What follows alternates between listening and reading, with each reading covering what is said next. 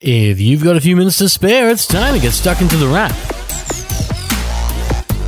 For the week ending November 16, you're listening to The Wrap, Australia's fastest technology roundup. And it's a couple of weeks until Hanukkah, and a few more until Christmas, and that means more products are on their way out for all parts of your life. Like the home, because there are now a few more options for a smart home with bits and pieces you can control using your voice, like Wi Fi light bulbs. Philips added a couple of those this week, releasing the small E14 light bulbs in Australia, which means basically if you have an IKEA lamp in your home, like so many people, you can pretty much equip it with smart lighting, which is one of the things that's been missing locally. You can always get the regular screw mounts, but the smaller screw mounts have been hard to find. IKEA has its own smart light bulbs coming, arriving in the Trådfri, which we're pretty sure we've mispronounced. And IKEA's range is supposed to include light bulbs, but right now it's just dimmers, controllers, and a remote. You won't need a remote necessarily though. You can do this with your phone. You can control things using your phone or even a smart speaker. And there are quite a few of these out. Amazon has its Echo range, including the screen based Echo Show, and Google has its home devices,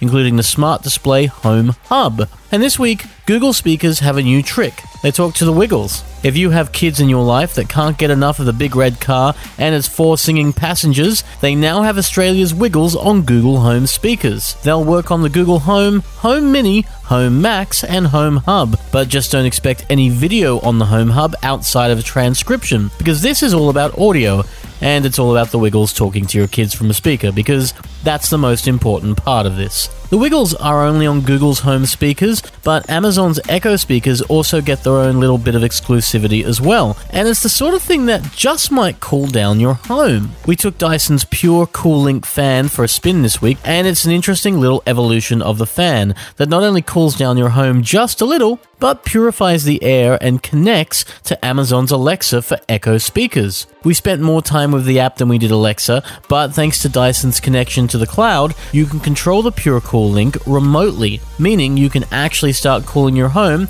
simply by speaking. There are other big announcements as well, such as Hisense entering the OLED TV world in Australia, releasing a 55 and 65 inch OLED TV to take on the likes of LG, Sony, and Panasonic. At a starting price of $34.99, they could provide some competition to the others, though we've seen other OLED TVs starting from around the $2,500 mark, so Hisense may have to lower its price to truly compete. Sony has new wireless and cordless earphones that you can go swimming with because water resistance is cool, but if you can swim with your music and keep your phone, you know, near the side of the pool or the beach, that's going to make things really interesting. That's coming in the WF SP900 earphones, which will cost $500 locally. And Google has a new phone, which we're checking out now. You might have heard about it because it's Google's Pixel 3, which we looked at in the big version, because there are two of them, the Pixel 3 XL. Understandably, the Pixel 3 XL is basically Google's showcase for the latest Android, version 9, also known as Pie, and it's basically the cleanest version of Android yet.